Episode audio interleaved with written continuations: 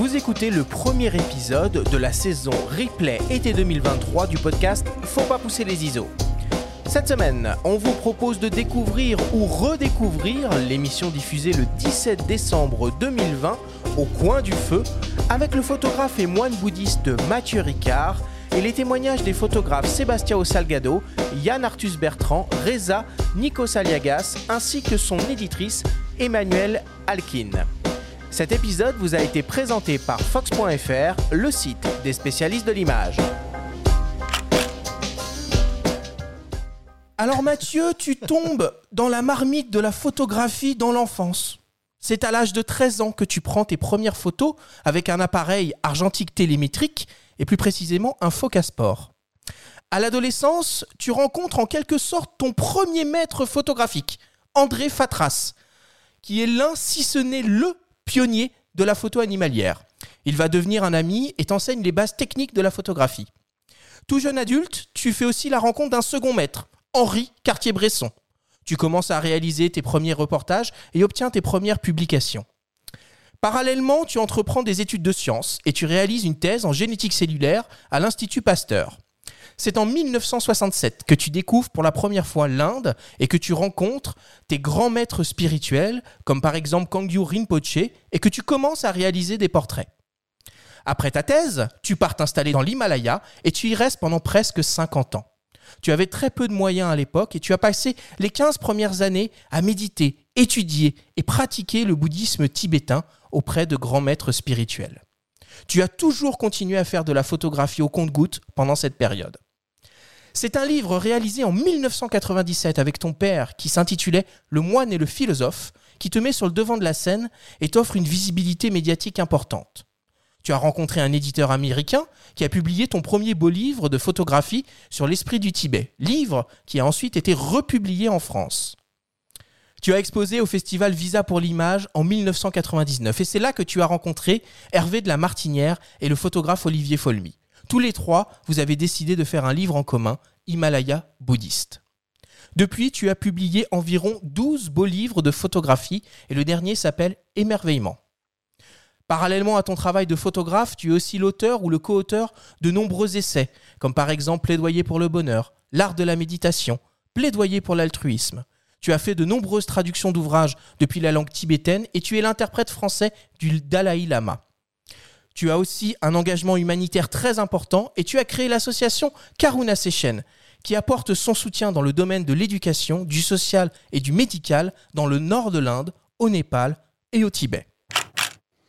Tu as des choses à ajouter Est-ce que euh, j'ai oublié des choses? Parce que là, c'est Ah, exhaustif. ouais, bien, ça, comme ça, je, je suis tranquille maintenant.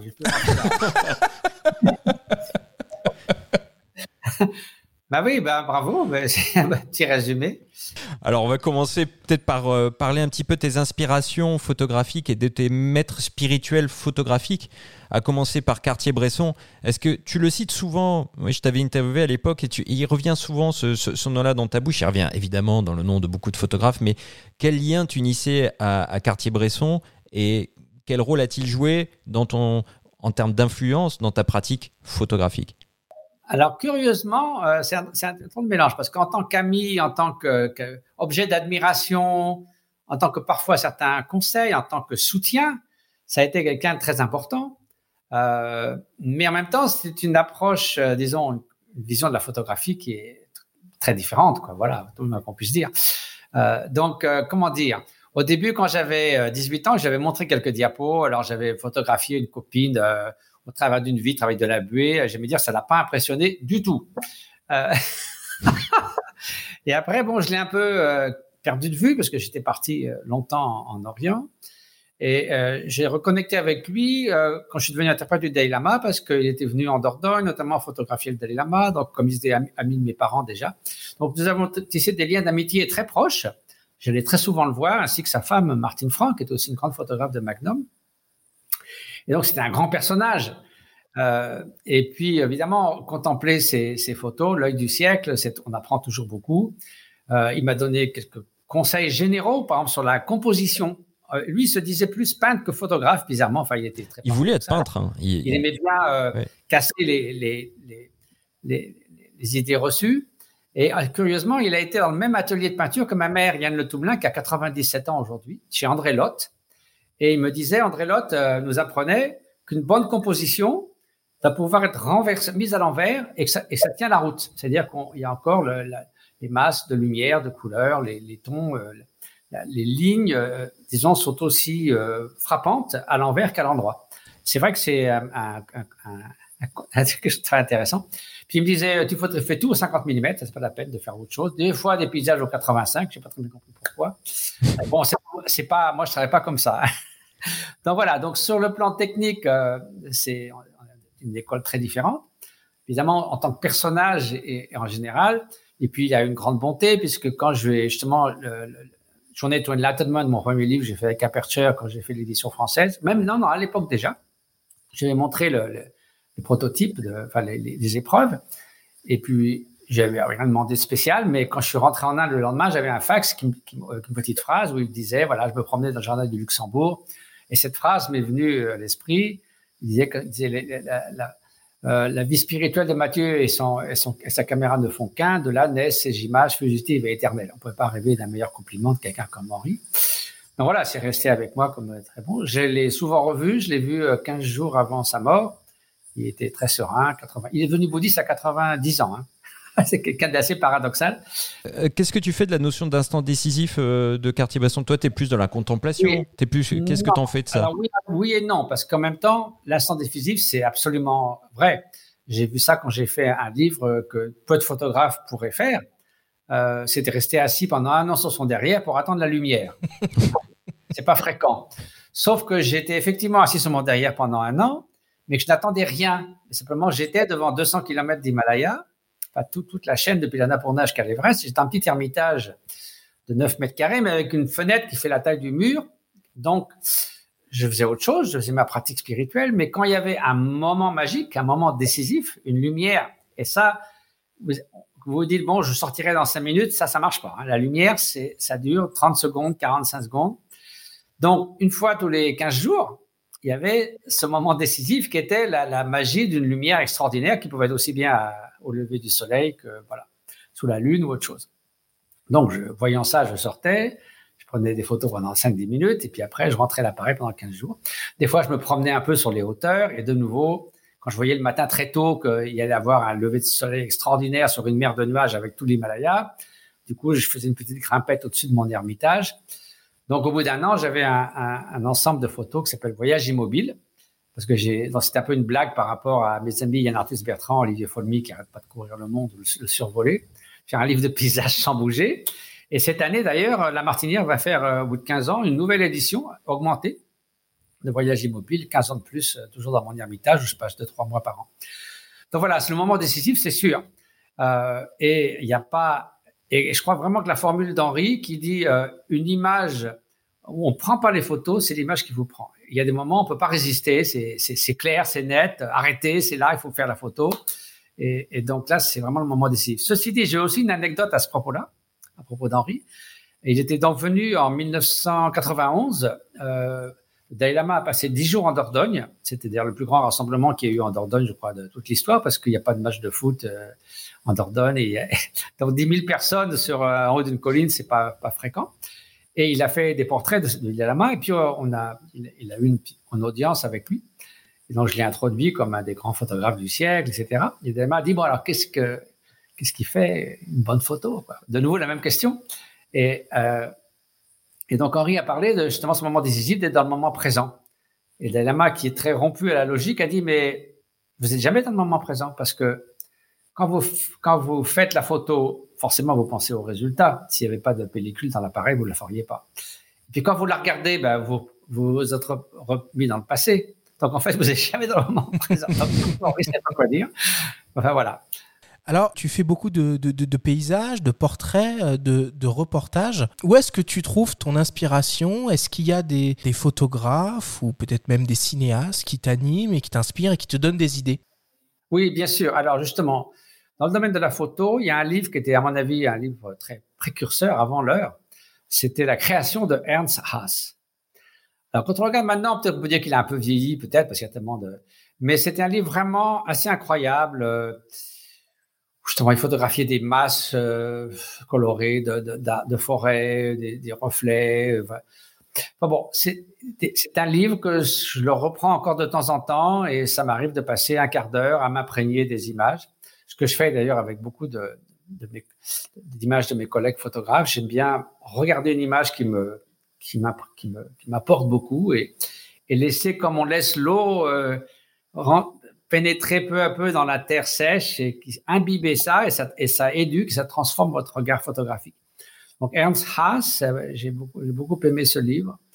Et, et puis bon, des, des, photographes de nature comme euh, Galen Rowell, Vincent Munier bien sûr et, bien d'autres. Euh, et j'apprends beaucoup euh, en regardant le travail d'autres photographes et des fois je reste très longtemps à contempler une image qui, qui m'ouvre des nouvelles euh, perspectives. Et c'est difficile à décrire, mais ça, ça, ça nourrit le regard. Et, et je, si je regarde les, j'ai retrouvé des vieilles diapos. Malheureusement, ma collection de, des années euh, quand j'avais 20 ans, j'avais mis dans une petite agence qui s'appelait Top Réalité, parce que j'avais fait quelques reportages pour Réalité et Connaissance de la campagne. Et puis, comme je suis parti en Inde et tout, ça a fermé, j'ai tout perdu. Donc, j'ai pas grand chose de cette époque-là, mais j'avais quand même, disons, des, des seconds choix que j'ai retrouvés dans des boîtes de diapos. Et je veux dire qu'aujourd'hui, j'aurais mis tout ça au panier tout de suite. Donc, le regard s'éduque avec la, durée, forcément. Donc, j'ai côtoyé de pas mal de photographes qui m'ont énormément appris. Tu parles de diapos, tu parles de perte d'image. Comment, d'un point de vue euh, plus concret, là, tu, parles un petit peu de la manière dont tu te nourris des images et dont tu mûris tes sujets. Comment concrètement tu t'y prends sur le terrain au niveau du matériel et comment tu fais pour justement euh, archiver tes images? Tu, as perdu des images comme tu viens de dire, toi qui voyages beaucoup en permanence. Comment tu traites tes images, comment tu gères ton flux et avec quel matériel tu travailles? Voilà, donc après ça, d'abord pendant, comme tu l'as fait allusion, pendant, pendant 25 ans, donc entre mon départ, euh, disons mon premier voyage en Inde en 67 et puis quand je suis commencé à être un peu plus euh, faire le clown à droite à gauche après la suite du moine et du philosophe, j'avais très très très très peu de moyens quoi. Je enfin bon, c'est pas pas pour me vanter, mais enfin je vivais avec l'équivalent de 50 euros par mois, mais ça, ça, allait très bien parce que dans les conditions dans lesquelles je vivais, dans les monastères, les ermitages, ça me suffisait largement. Ceci dit, pour acheter des Kodachromes, euh, le budget est limité. Donc je faisais quoi J'achetais, euh, je sais pas, 15-20 rouleaux par an. Et, et, donc, j'envoyais à Bombay pour les faire développer. Ça, ça, revenait un mois et demi plus tard. Alors, quand le petit paquet jaune arrivait, c'était la fête. Quoi. Et du coup, on est incroyablement sélectif sur ce qu'on prend comme photo. Notamment au Bhoutan, j'étais toujours fauché, où il y avait des choses. J'ai vécu dix ans au Bhoutan auprès d'un deuxième maître, des Gokhen Rinpoché. Il y avait des choses incroyables. J'avais accès à tous les monastères qui sont pas ouverts aux touristes, des cérémonies fabuleuses, des choses, des scènes absolument hors du temps mais je, voilà, je me dis, bon, ça, je peux pas, le prendre. Donc, je faisais une, deux, trois photos, mais il n'y a pas question de mitrailler. J'avais pas, des FM2 à l'époque, euh, Nikon, j'avais pas de moteur. Enfin, il pas, ça, ça aurait été une catastrophe. Et voilà. Donc, c'était, euh, mais du coup, on est, euh, on est très exigeant sur ce qu'on prend. Alors, la limitation dont j'ai été libéré avec le digital, vers, vers l'an 2000, quand Yann Arthus Bertrand m'a dit, bah, tu sais, tu peux y aller, euh, maintenant, c'est pratiquement, aussi bon que l'argentique, etc. Bon, c'est que on peut euh, faire des folies. On peut s'amuser, on peut expérimenter, faire des choses que j'aurais jamais fait. Et euh, donc là, j'ai beaucoup gagné en créativité en essayant en apprenant, en essayant plein de choses un peu extrêmes et donc qui ont permis après de passer à un autre ça veut dire que tu photographies beaucoup plus qu'avant tu, mitrailles, comme on dit ou... Je mitraille pas pour rien. Je me rappelle avoir une fois, j'étais à Dharamsala près du Dalai Lama, et puis il y avait un photographe euh, d'Amérique du Sud qui, qui est venu me rendre. J'étais dans une petite maison sur un balcon, euh, une terrasse qui donnait au-dessus du village. Et puis il est venu me voir, et puis je le vois, il se met sur le balcon, puis je vois, il fait tac, tac, tac, tac, tac, tac. Non, je regarde, je dis, puis j'avais rien de spécial. Je dis, qu'est-ce que tu fais? Ah ben on sait jamais, il me dit. Alors je peux pas ça, je peux pas. Donc euh, par contre, si la lumière est très éphémère, euh, ben, c'est sûr que s'il y a dix minutes euh, un moment magique, euh, on veut assurer le coup. Hein. Donc différents angles, différentes focales, etc. Pour les portraits, alors ça c'est clair. Je crois que tout le monde le sait, faut être honnête. si vous faites des portraits un peu en rafale, même si on en fait cinq, il y aura toujours une image différent, de l'œil. Un, éclair, un éclair dans l'œil, quelque chose qui est différent. Et ça, quoi qu'on dise, même si vous avez la plus grande sensibilité, au moment où vous appuyez sur le bouton, d'abord vous risquez de ne pas le voir et ensuite c'est parti. Euh, c'est pareil, moi j'ai photographié au Tibet euh, des, des, des, jeux équestres où les, les, cavaliers passent à toute vitesse et puis ils se baissent pour ramasser quelque chose par terre ou ils tirent avec un vieux mousqueton sur une cible et il faut voir la poudre qui sort du canon. Je veux dire, là, si on fait pas en rafale, soit vous avez rien du tout, c'est-à-dire que la, poudre elle est déjà passée, soit elle n'est pas encore sortie. Euh, donc là, c'est un moment qui dure un centième de seconde. C'est impossible de réagir à, cette vitesse-là et l'appareil ne suivrait pas même si vous appuyez sur le bouton. Donc là, c'est simplement parce que tout va tellement vite que vous savez ce que vous voulez, mais pour l'obtenir, il faut, il faut avoir une marge de manœuvre avec la, avec la répétition. Et tu passes beaucoup de temps à la post-production, au traitement de tes images? Alors, suis très exigeant, disons, c'est que le soir même, euh, j'élimine 90%, parce que bon, c'est vrai, euh, parce que justement, si on en fait un peu, c'est un peu, faut éliminer. Ensuite, je veux surtout pas qu'une image que, que, que j'aime pas trop reste, dans, reste à traîner, à traîner. Et puis après, euh, donc je fais ça sur mon, sur mon laptop. Hein. Euh, J'essaie de faire des comparaisons. Donc je fais une sélection quand même beaucoup plus serrée. Puis après, j'attends parce qu'après, il faut quand même laisser les choses, il faut laisser un peu le temps digérer, revisiter.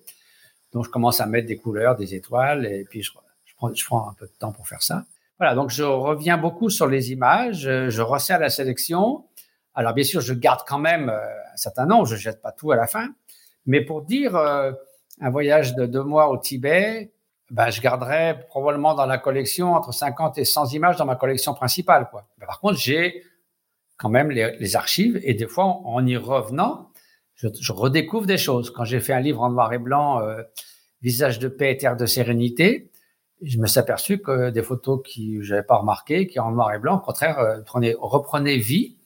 Et donc voilà, il faut bien sûr garder les archives, garder les RAW. Ouais, dans, ta haute, tu parlais de matériel Canon. Euh, du coup, tu, tu shootes en, tu shootes en Canon, c'est ça? Tu es en hybride? Depuis, depuis, que je suis en digital, j'ai fait à peu près tous les modèles au fur et à mesure. Euh, maintenant, donc, je suis avec le R5. Le, ouais. Et euh, ben, j'ai. Alors, évidemment, quand on, quand on, quand on est en montagne et tout, euh, ou dans des conditions difficiles, il faut pas être, trop lourd non plus. Euh, donc, euh, au fil du temps, j'ai raffiné, raffiné, raffiné. Je crois que maintenant, j'ai vraiment la combinaison idéale. Alors, en gros, j'ai deux kits. Un kit léger quand je vais pas très loin et que je m'attends pas c'est pas, c'est pas, par exemple le matin quand je monte euh, pour voir un peu comment est la lumière en haut de ma colline dans l'Ermitage, je prends pas 20 kilos. Mais disons, là, je prends le minimum, je prendrais généralement euh, 11-24, 24-70, ou maintenant il y a le 24-105 là, sur le R5, et puis le 100-400. Mais si je pars pour de bon au Tibet ou en Islande, là, j'emmènerai en plus, euh, euh ben, j'ai un 17 à décentrement et à bascule. Euh, le, au Tibet, je, le 85-1-2 pour les portraits, quand même, c'est, je regrette beaucoup de ne pas l'avoir eu plus tôt parce que c'est formidable pour les portraits. Ah oui, non, j'aime beaucoup faire des portraits au 400 mm parce que au Tibet, euh, il y a alors c'est pas comme dans les pays où vraiment ils sont contre la photographie, c'est une offense de photographier une femme ou quelqu'un. Là, c'est pas ça. Simplement, ils trouvent, euh, ils comprennent pas trop pourquoi on les photographie. D'abord, on photographie les maîtres spirituels, les gens euh, respectables. Ou on fait alors une photo de famille où tout le monde s'aligne de façon très officielle. Mais faire des petits portraits de, vieillards ou d'enfants ou, de, femmes nomades, Bon, maintenant un peu plus avec les téléphones, mais avant c'était un peu inusuel. Donc euh, c'est vrai que c'est même si on les connaît, on les fait sourire et moi je parle tibétain, ils me connaissent à peu près tous parce que je fais des projets humanitaires. Néanmoins, d'être euh, sous leur nez, ça, ça les met un peu mal à l'aise. Non pas qu'ils soient contre, mais bon, ils sont plus aussi naturels. Tandis qu'au 400 mm, quand il y a une foule euh, dans une fête avec un festival de danse et tout ça, c'est très rigolo parce que on peut faire un portrait à, à 10 mètres et puis le gars, il est pas très sûr que c'est lui. Puis je fais, un, portrait où il a l'air sérieux. Puis après, je le regarde. Ah là, il éclate de rire. Du coup, je fais un autre portrait. Donc j'ai des séquences comme ça d'un homme costaud, très sérieux. Puis après, euh, éclatant de rire avec un beau sourire. Donc ça permet de prendre. Ils savent que c'est eux. Ils sont assez flattés que je les prenne à distance finalement. Et euh, ça donne des portraits très naturels. Et on n'est on on pas dans l'espace. On, envahit un peu l'espace privé des gens. Et puis on a quand même cet effet bokeh qui qui est même, euh, parce qu'à cause du 400, plutôt que de faire un, au 85. Donc ça, je fais souvent ça. Et ça fait des images magnifiques. Hein. Euh, moi, j'aimerais euh, revenir un petit peu sur, euh, sur tes projets photographiques. est-ce qu'il y en a un dont tu es particulièrement fier et surtout, comment est-ce que tu les construis et est-ce que tu les prépares? Alors, c'est vrai que j'ai, j'ai jamais eu beaucoup de projets photographiques. Alors, j'ai plutôt vu ce que je pouvais faire après avoir accumulé des images pendant un certain temps. Notamment le premier livre qui était sur la vie et le monde de mon deuxième maître des Aucun Rinpoché c'était passer 13 ans, euh, jour euh, et nuit quasiment, auprès d'un très grand maître qui était un des maîtres du Dalai Lama, qui rentrait euh, deux fois au Tibet après 30 ans d'exil, avec 1000 cavaliers qui l'attendaient dans une plaine. Enfin, je veux dire, bon, s'il avait fallu mettre ça sur pied, hein, ou Bertolucci avait dit, ça lui aurait coûté un million de dollars, quoi. Donc, moi, j'avais tout ça offert. Donc, c'est vrai que j'avais un matériel très riche. Et quand j'ai montré ça à Michael Hoffman, le directeur d'Aperture, évidemment, il a tout de suite il a décidé qu'on faisait un livre ensemble. Donc, c'est des choses qui se cristallisent avec le temps. Je fais pas, je pars pas en reportage euh, où il faut que je fasse quelque chose pendant huit jours. Ça, c'est un peu difficile. Moi, il me faut du temps, vivre là, attendre ce qui, qui se passe, la lumière, les personnes qui s'offrent hein, finalement à, vous au fil du temps. si vous vivez quelque part. Donc, tout l'Himalaya, c'est vraiment 50 vies. Donc, de ce point de vue-là, le livre, les deux livres qui me tiennent plus à cœur, c'est le premier, donc, l'esprit du Tibet, qui est la vie de mon, mon deuxième maître. Et puis, euh, un demi-siècle dans l'Himalaya, qui, qui, évidemment est la somme, je peux pas faire ça deux fois, hein, à 74 ans, le deuxième demi-siècle, je crois que c'est rapide. c'est presque une monographie. Hein. Voilà, donc ça, c'est effectivement ça. J'ai mis un peu tout, tout mon cœur et j'ai essayé tous les aspects. Euh, euh, et donc, voilà. Mais par contre, il y a un, un livre où j'ai un peu, un des rares livres auxquels j'ai voyagé pour accomplir ce livre, c'était le livre sur l'émerveillement. Euh, parce que j'avais cette idée que qu'est-ce que je pouvais faire moi, modestement, pour contribuer à la prise de conscience sur le, le, les problèmes climatiques qui sont le grand défi du 21e siècle, sans aucun conteste. Hein. C'est le grand défi de l'humanité aujourd'hui pour préserver la biodiversité, pour les futures générations, etc. Est-ce que c'est justement ces messages-là que tu veux transmettre dans tes photographies? Quelles sont les valeurs et les messages que tu souhaites véhiculer dans, dans tes images? Alors, façon, primairement, c'est l'idée que ah, j'ai vu ça à Visa pour l'image, j'avais été un peu choqué que sur, euh, je crois, 35 expositions, il y en avait 30, euh, 32 qui étaient, euh, à l'époque, c'était le Kosovo, il y avait la mafia en Sicile, les drogués à Brooklyn, enfin, c'était pas très ouf. on en prenait, on en prenait plein, plein la figure. Et il y avait deux expositions qui étaient un peu, qui permettait de respirer et qui donnait un peu une bonne idée de la nature humaine, c'était celle d'Olivier Folmy, justement, et la mienne, qui, bon, c'est comme ça qu'on s'est retrouvés aussi. Donc, l'idée, c'est que, bon, il faut montrer les images de souffrance, d'oppression, euh, de famine au Biafra. On sait que ça a déclenché beaucoup de bonnes choses pour pallier l'injustice, euh, la, discrimination, etc. Mais euh, le risque, c'est un peu comme l'overdose des mauvaises nouvelles et, de la violence et tout ça, c'est de tomber dans le syndrome du mauvais monde. C'est-à-dire que du fait que, et d'oublier la banalité du bien, c'est-à-dire que la plupart du temps, la plupart des 7 milliards d'êtres humains, finalement, se comportent de façon décente les uns envers les autres, et que la coopération est quand même beaucoup plus euh, la norme que de se taper dessus. Hein. On se félicite pas à la sortie d'un cinéma ou d'un avion que les gens ne se sont pas bagarrés. C'est normal. S'ils se bagarrent, on en parlera longtemps. Donc, d'essayer de, de pas tomber dans ce syndrome du mauvais monde, l'homme est mauvais, le monde est mauvais, mais de montrer le potentiel de, bonté, de beauté, la beauté intérieure de l'être humain qui est liée à l'altruisme, qui est liée à la coopération, qui est liée à la tendresse, qui est liée à, tout ce qui fait qu'une vie humaine vaut la peine d'être vécue. Et alors, justement, pour ce dernier livre de l'émerveillement, monter la beauté de la part sauvage du monde qui engendre l'émerveillement. L'émerveillement engendre le respect, de ce qui vous émerveille. Vous n'allez pas détruire ce qui vous émerveille, que ce soit un, visage souriant d'un enfant ou un paysage sublime ou un animal. Donc, si vous avez du respect pour ce qui vous émerveille, vous allez être concerné par son sort. Si vous êtes concerné par son sort, ça peut mener à l'action si ce qui vous émerveille est menacé. Donc, c'est une façon constructive et positive de faire passer un message sur l'environnement et j'avais été encouragé dans ce sens quand j'avais entendu parler d'une campagne des Verts en Allemagne, où au lieu de, répéter les très mauvaises nouvelles qu'on a, euh, les scientifiques nous donnent à juste titre sur la, crise environnementale, ils avaient mis des très grands posters de magnifiques paysages dans la ville et ça avait un impact très motivant pour les gens. Donc, je me suis dit, bon, moi, à mon humble niveau de photographe, donc j'étais avec un ami euh, en Islande, sur les hauts plateaux, dans un endroit très, très solitaire, et me servais le matin devant un, un grand plateau de lave noire avec de la neige par-dessus, puis je me dis, mais qu'est-ce que je fais là? Je photographie, je photographie l'Himalaya, je sais pas, un endroit de pèlerinage bouddhiste. Et je me suis dit, je suis là, c'est l'émerveillement, l'émerveillement dans cette beauté incroyable de l'Islande, ces lumières fabuleuses. Et donc, c'est ça que je veux partager. Donc, au lieu de faire un livre sur l'Islande, parce que après tout, je sais pas beaucoup photographier les Islandais, enfin, ça n'avait pas beaucoup de sens pour écrire un texte. Je me suis dit, mais bingo, l'émerveillement, c'est un très beau thème. D'abord parce que c'est assez poétique. Ensuite, il y a des études scientifiques qui montrent que l'émerveillement, justement, augmente le sentiment que je suis plus grand que soi. Donc ça, ça favorise l'altruisme, ça a été montré. Et puis l'émerveillement mène à l'idée de protéger la nature. Donc du coup, ça m'a permis d'utiliser des photos que j'aurais jamais utilisées parce que j'étais, j'ai été dans le Yukon, j'étais un peu en Patagonie autour du Fitzroy. Puis dans, dans mes voyages, parfois j'avais une photo en Australie, une photo en Corée. Je pouvais rien en faire à part des posts, à part des photos d'exposition. Mais là, je pouvais rassembler tout euh, sous l'égide de l'émerveillement. Donc, ça m'a permis d'utiliser des photos que normalement, je n'utilisais pas parce que je, mon plein de maniche, c'est quand même l'Himalaya. Est-ce que, euh, au fil du temps, tu as réussi à trouver un lien entre ta pratique de la méditation et ta pratique de la photographie? Oui, alors c'est vrai que on demande souvent ça. Est-ce que la, est-ce que la, photographie est une démarche spirituelle? Alors Moi, je veux pas trop me prendre la tête avec ça. Euh, je pourrais même dire que c'est presque une distraction, ma, distraction, ma manière favorite de, me distraire.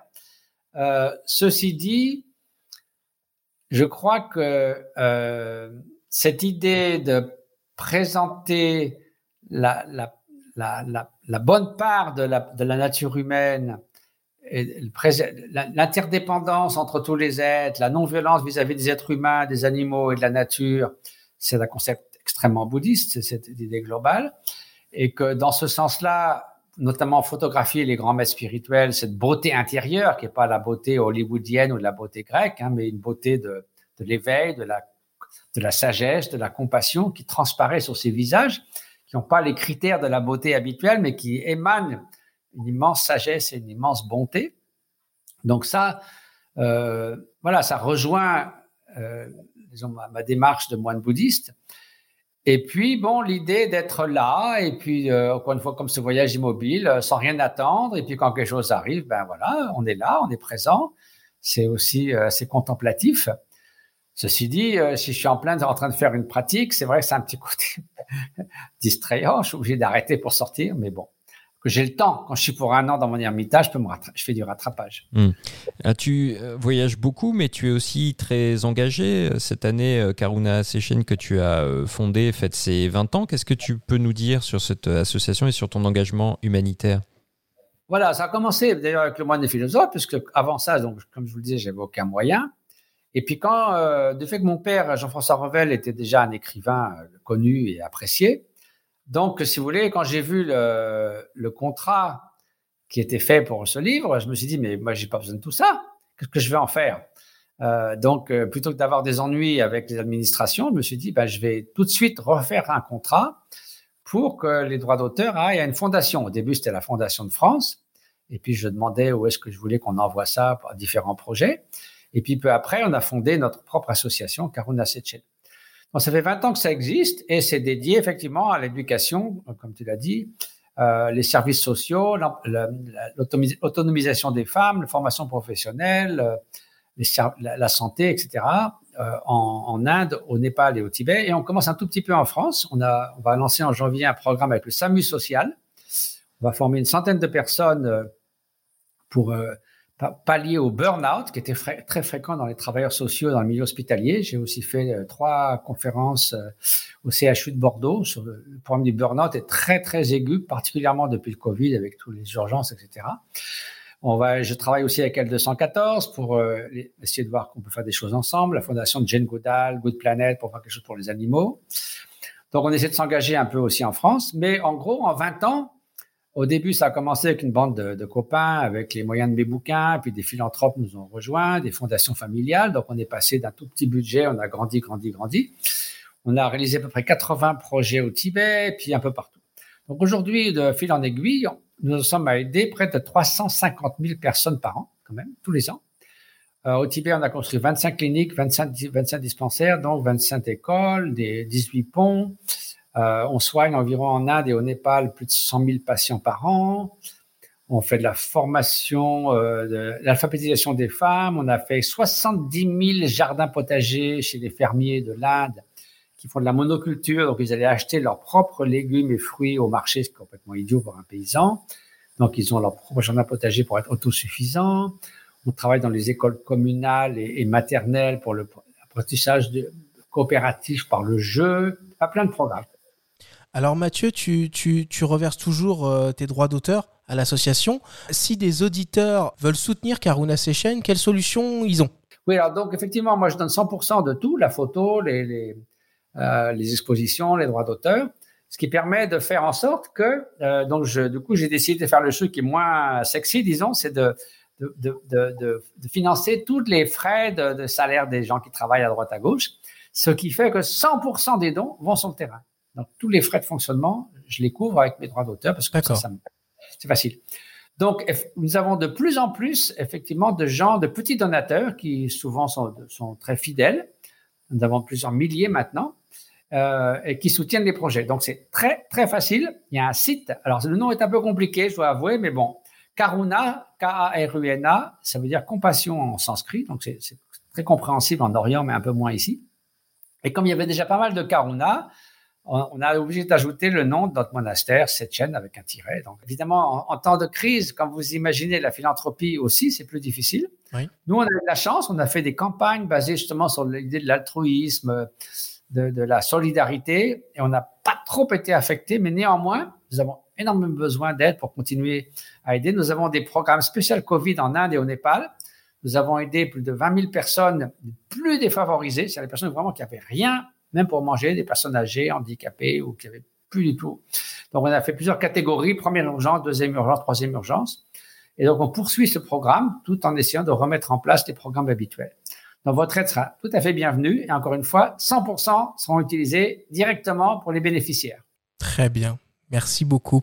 Alors Mathieu, on a une petite surprise ah, pour toi. On a réussi à pirater ton téléphone. Je ne sais pas si tu es au courant. Tu as cinq messages d'amis à toi ah bon? en absence. Il voulait te passer un petit mot pour les fêtes de fin d'année.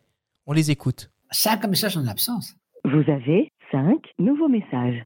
Salut Mathieu, ravi de te faire ce petit message car tu sais l'affection que j'ai pour toi, on se connaît depuis assez longtemps. Alors plusieurs choses. D'abord, je suis très jaloux de toi. D'abord, tu es beaucoup mieux habillé que moi. Euh, tu es beaucoup moins emmerdé quand tu voyages. Pas besoin d'avoir un gros sac, des gros placards. Euh, plus sérieusement, je suis jaloux parce que tu es un très très bon photographe et tu vas dans des endroits absolument sublimes et magnifiques. Et ça, ça m'énerve un peu. Et tu fais même de la photographie aérienne très très bonne. Donc, euh, je veux essayer de dire que je t'aime très fort et que on se reverra comme chaque année à la Fondation quand tu vas faire ton cours de méditation pour 2000 personnes. Je t'embrasse, mon Mathieu. Bonjour Mathieu, c'est Sébastien Salgado. Tu sais, pour ce temps nouveau qui arrive, tout particulièrement, j'ai envie de te souhaiter une très belle et complètement différente année 2021. On a besoin d'un peu plus de douceur envers les uns les autres, un peu plus de sagesse et de responsabilité vis-à-vis de notre planète et de ce qui nous entoure. Bonne année, profonde, éclairée et sereine, Mathieu. Et continue à nous faire de très belles photos. Ciao mon cher ami, mon cher Mathieu, c'est Nikos Aliagas. Je voulais te dire avec ce message mon admiration, mon respect pour l'homme que tu es, pour la façon euh, que tu as de regarder le monde avec euh, compassion, avec euh, gratitude, avec générosité. Tu peux aisément photographier un visage en Occident ou tout simplement le haut d'une montagne en Orient.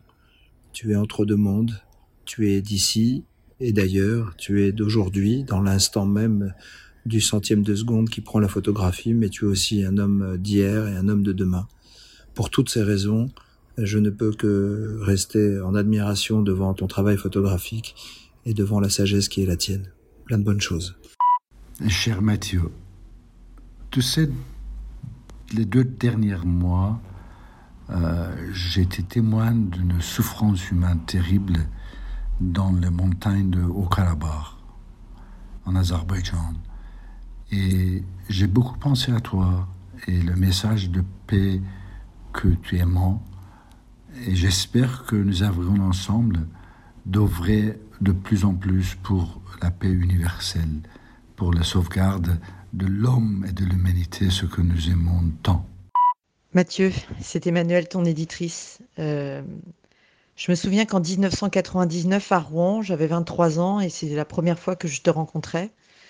Euh, j'ai un souvenir très précis de ce moment. Je pense que toi, tu ne t'en souviens pas du tout, plus du tout. Euh, j'étais jeune étudiante en tibétologie et je venais me faire dédicacer un de tes livres. À l'époque, te rencontrer, pour moi, même quelques minutes, signifiait beaucoup. C'était assez fort. Et quelques années plus tard, mon chemin croisa celui de ton grand ami Hervé de la Martinière et euh, je suis alors devenue ton éditrice photo et nous avons depuis réalisé ensemble presque une dizaine de livres. Je voulais donc te remercier Mathieu pour ta fidélité, ton engagement, mais surtout pour euh, ta simplicité et cette manière euh, si évidente que tu as souvent de penser la vie et qui me manque tant. donc je voulais te remercier pour ça et te dire que ça m'inspire chaque jour. Fin de vos nouveaux messages. Menu principal. Vas-y donc, quelle brochette? Ça, je m'attendais pas à ça. Hein. Oui, alors on, remercie euh, chaudement, d'ailleurs, on remercie chaudement euh, Emmanuel Alkin, Yann Arthus Bertrand, Sébastien Salgado, Reza et Nico Saliagas qui n'ont pas hésité une seule seconde dès lors qu'il a été question de te faire un petit clin d'œil, de te rendre un, hommage. Ça, c'est trop bien. Est-ce que je peux réagir un peu? Bien bah, sûr, avec plaisir. Alors d'abord, euh, bah, Yann, bon, bien sûr, mon cher Yann, donc c'était très sympa de l'entendre. Alors, j'essaie toujours de plaisanter Yann en disant je vais faire un livre, la, Terre vue du ciel d'un avion de ligne. non, parce que moi, j'ai pas les moyens de voir un hélicoptère comme lui, en enlevant les portes et tout. C'est ce que je voudrais faire en Islande, d'ailleurs. Donc, je suis obligé d'affronter les carreaux des avions. Euh, quand je vais dans le cockpit, c'est un bonus, mais j'ai réussi quand même à faire quelques photos. Euh, je suis un peu plus haut, donc euh, donc voilà, j'ai proposé ça une fois à un, magazine et ils m'ont regardé en rigolant. La vue, c'est de l'avion de ligne. Enfin, c'est pas matérialisant. Merci beaucoup Yann. C'est grâce à lui que je suis passé au digital. À l'époque, quand j'avais pas le sou, il me disait tiens, donnez 100 pellicules à Mathieu. Je suis vachement content, j'en avais pour d'années. Sébastien Zagaldo, je l'ai rencontré brièvement dans les escaliers de la Martinière. J'avais aucune idée qu'il avait, il savait qui j'étais. Euh, je suis très touché et flatté. Euh, et euh, je dois dire que quand j'ai vu la couverture de Genesis, c'est, je me suis dit bingo, c'est ça qui m'a donné l'idée de faire ce livre en noir et blanc. Parce que je me disais bon, il photographie plus en noir et blanc, il doit y avoir un truc là-dessous. Donc comment est-ce qu'on peut faire des belles photos à partir de, la couleur? Et bon, euh, finalement j'ai appris que c'était pas le même, c'était pas le même système que moi, mais bon. Mais donc j'ai aucune idée qui savait qui j'étais, mais je suis très très heureux. Et puis bah, Reza, je l'ai rencontré deux trois fois, bien sûr, beaucoup d'estime pour son travail euh, ben, notre, chère Emmanuel Alquin, bien sûr. Je savais pas du tout qu'elle m'a pas raconté cette histoire de Rouen. Euh, ben, c'est un grand plaisir. Puis qu'est-ce qu'il y avait d'autre? Ah oui, Nico, ça adorable, il est tellement gentil. Donc, voilà, on a souvent correspondu et on a une grande affinité d'amitié.